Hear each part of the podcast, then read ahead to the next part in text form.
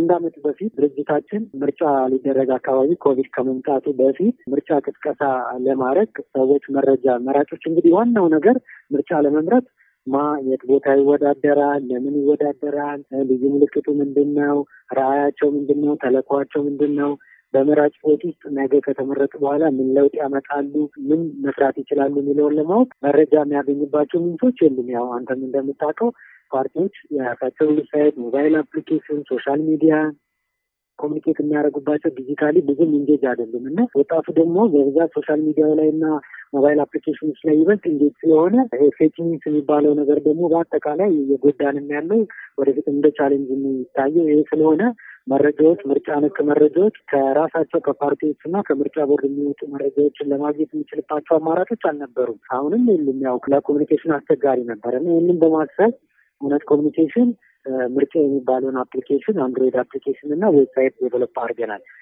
ስሙም ምርጫ የሚለው ምንድን ነው? ማንም ግለሰብ የራሱን ምርጫ ፍላጎትን በሚመርጥበት ጊዜ መረጃ ላይ የተንተራሰ መሆን መቻል አለበት።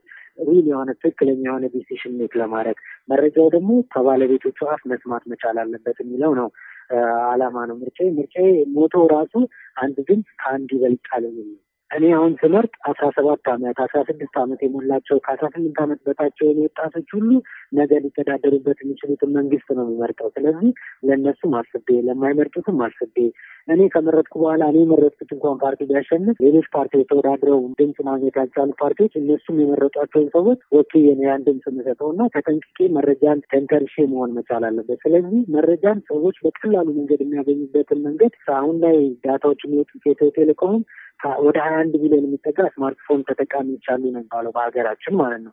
ኢንተርኔት ደግሞ ወደ ሀያ አምስት ሚሊዮን ገደማ ሆኗል ተጠቃሚ ኢንተርኔት ተጠቃሚ። ስለዚህ ከሚመርጡት ሰዎች ሁለት ሰው አንድ ሰው እንደማለት ነው። በቀላሉ ለማድረስ ምርጫዬን develop አድርገናል። ይሄ አውታር ወይንም መተግበሪያ በምን መልኩ ነው ለስራ የሚውለው? የምርጫ ቅስቀሳ ማድረግ የሚፈልጉ የተለያዩ መረጃዎችን ማግኘት የሚፈልጉ ኢትዮጵያውያን በምን መልኩ ነው የሚጠቀሙበት?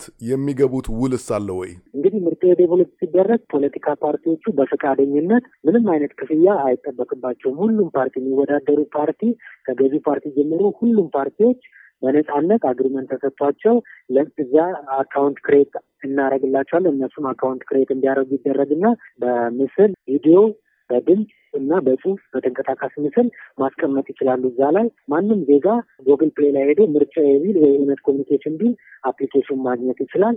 ከጫነው በኋላ ከምርጫ ቦርድ website ላይ የሚመጡ ዜናዎችን እኛ በራሳችን ኃላፊነት ሰድብ እዛ ላይ እናስቀምጣለን። ፌስቡካቸው ላይ ምርጫ ቦርድ ምርጫ ቦርድን ማግኘት የሚፈልግ ስልክ ቁጥራቸውን፣ አድራሻቸውን፣ ፌስቡክ page ኣቸውን፣ website ኣቸውን በቀላሉ በስልኩ ላይ ማግኘት ይችላል ማለት ነው። ይህም ብቻ ሳይሆን እያንዳንዱ ፓርቲ አድራሻውን፣ ፌስቡኩን፣ ስልኩን social media page ኦቹን website ካለው website ኦቹን በቀላሉ ማግኘት ይችላል ለህብረተሰቡ። በስልክ የሌለው ደግሞ website ምርጫዬ dot info ብሎ በመግባት ማግኘት ይችላል። በሁለቱም መንገድ ማለት ነው።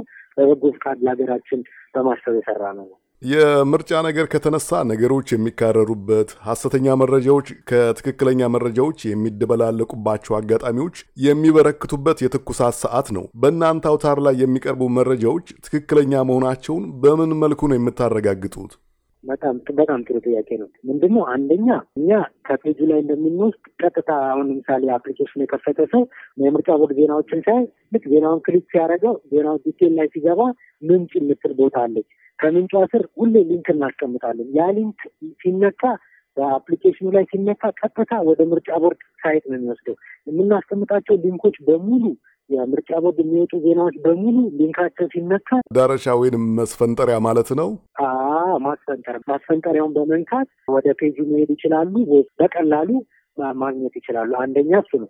ሁለተኛ ፓርቲዎች post ለሚያደርጓቸው በተመለከተ እኛም በ page ኣችንም ላይ እዛም ላይ ምርጫዬ ላይ የሚገቡ ማንኛውም ፖለቲካ ፓርቲዎች ከኛ ጋር agreement ፈጽመው ነው ማለት ማን አሁን ለምሳሌ X የሚባል ፓርቲ እዛ ላይ ምርጫዬ ላይ ገብታችሁ የምታገኙት ማንም ሰው ገብቶ የሚያገኘው ፓርቲ ከእውነት communication ጋር ውል ተፈራርሞ እዛ ላይ post ለሚያደርጋቸው በሙሉ ኃላፊነት እሱ እንደሚወስድ agreement ፈርመን ብቻ ነው የሚገባው እዛ ላይ ማንኛውም ፓርቲ ምርጫ ቦርድ register ያልሆነ ፓርቲ አይመዘገብም። በፍቃደኝነት መጥቶ የሚመዘገበውን ፓርቲ ሙሉ ለሙሉ ኃላፊነት እንደሚወስድ ነው። እዛ ላይ post ለሚያደርገው እውነት ምንም አይነት ፓርቲን በተመለከተ post የምናደርገው ነገር የለም፣ comment የምናደርገው ነገር የለም። መብቱ የዛ ፓርቲ ባለቤት ስለሆነ የዛ account ራሱ ብቻ ነው post የሚያደርገው። ኃላፊነት የሚወስደው ራሱ ነው። ህብረተሰቡን ያ ፓርቲ እኛ ላይ አለ ማለት ተመዝግቧል ሊወዳደር ፓርቲ ነው። post ለሚያደርገው ነገርም ኃላፊነት የሚወስደው እሱ ነው። ሌላ ቦታዎች ላይ ፌስቡክ ቦታዎች ላይ የተለያየ ነገር ያን ፓርቲ በተመለከተ ውሸት እንኳን ቢወራ ህብረተሰቡ check ማድረግ ከፈለገ አድራሻቸውን እኛ ላይ ስለሚያገኝ ደውሎ check ማድረግ ይችላል። ፌስቡክ page ኣቸውን check ማድረግ ይችላል። በበጎ ፍቃድ ማገልገል የሚፈልግ ከሆነ ያን ፓርቲ በበጎ ፍቃድ form ሞልቶ ማገልገል ይችላል። አንድ የመጨረሻ ጥያቄ አለኝ። አዲስ ይህ መተግበሪያ ሀገራዊ ምርጫው ከተጠናቀቀ በኋላ እጣ ፋንታው ምንድን ነው የሚሆነው? ስራውን ያቆማል ወይንስ ተመሳሳይ ግልጋሎቶችን እየሰጠ እድሜው እንዲራዘም እቅድ አለ? ጥሩ ጥያቄ ያነሳልኝ። ምንድን ነው እንግዲህ እውነት communication እስካሁን ከተመሰረተበት ጊዜ ጀምሮ እንዳለ የገነባናቸው system ኦች በሙሉ ለህዝብ በነፃ ለመንግስትም በነፃ ነው ስናገለግል የነበረው። ምንም አይነት ክፍያ ከማንም አካል አንጠይቅም። በራሳችን በበጎ ፈቃድ እንደ ወጣት ለውጥ ማምጣት እንችላለን በሚል ነው። እንግዲህ data security policy በሀገራችን develop እየተደረገ የመረጃ ጥበቃ ደንብ ማለት ነው። አዎ የመረጃ ጥበቃን በተመለከተ መረጃ ጥበቃን በተመለከተ በሀገራችን ፖሊሲ ተዘጋጅቶ draft ነው በቅርቡ ይወጣል። ጥሩ ነው። ደርሶናል። እጃችን ላይ Ministry of Innovation share አድርጎናል፣ አይተነዋል። ጥሩ ነው። ግን ያ እስኪወጣ ድረስ የግድ መረጃን በተመለከተ ከኛ ጋር ውል የፈጸመው ፓርቲ ውል እስከፈጸመባት ጊዜ ድረስ ነው የሚቀመጠው እንጂ ከዛ በኋላ በሁለታችን አማካኝነት ከ server ላይ ይወገዳል። የዚያ ፓርቲ በተመለከተ ማለት ነው። ነገር ግን ይሄ system ለአንዴ ብቻ መሆን የለበትም። የፖለቲካ ምህዳር ማስፋት ዜጎች ስለ ምርጫ ሲባል ሁሌ አምስት ዓመቱ ሲቀርብ ብቻ ሲሆን ምርጫ ምንድን ነው፣ መምረጥ ምንድን ነው፣ ፖለቲካ ፓርቲዎች ያላቸው አቋሞች ምንድን ነው የሚለው?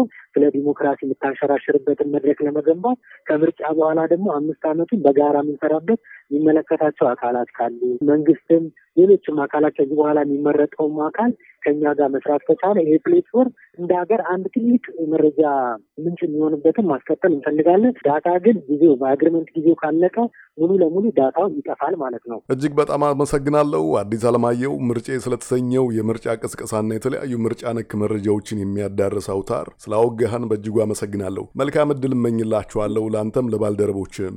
እሺ፣ በጣም እናመሰግናለን። እግዚአብሔር ያክብርልን።.